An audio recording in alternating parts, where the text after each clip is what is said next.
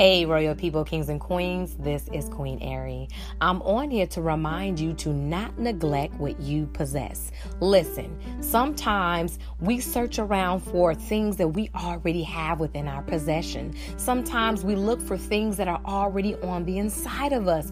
You have to realize that the peace that you've been searching for, it's in you. The love that you've been searching for, it is in you. You have to understand these things. You know why? Because God dwells on the inside of you.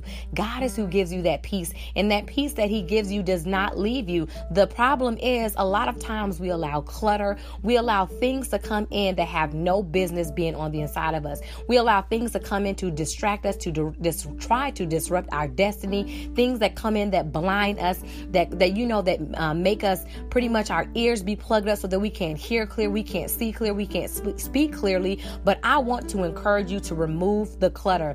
It is time to remove the clutter. Anything that tries to easily beset you, to try to make you blind to what you already have. We're going around at times upset, depressed, uh, you know, and, and everything else because we're praying and asking God for something and we're upset because we think that the prayer is not already answered, but God is saying, I've already given you that thing. We have to literally take the time, be silent Ask God, what do I need to do? What do I have already inside of me? What do I already possess? What have you already answered that I'm just missing? What is it that I have overlooked? Sit, ask God these things because He will confirm and reveal them to you. We have to learn how to seriously not overlook the things that we possess. Don't neglect what you already possess.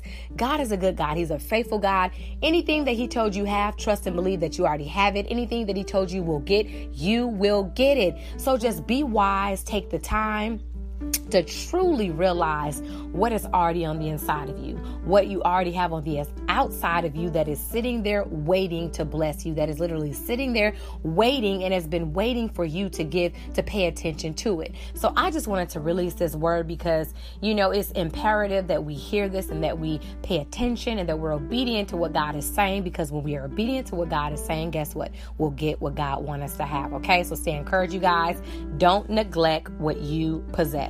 And remember to renew your mind, it is the gold mine.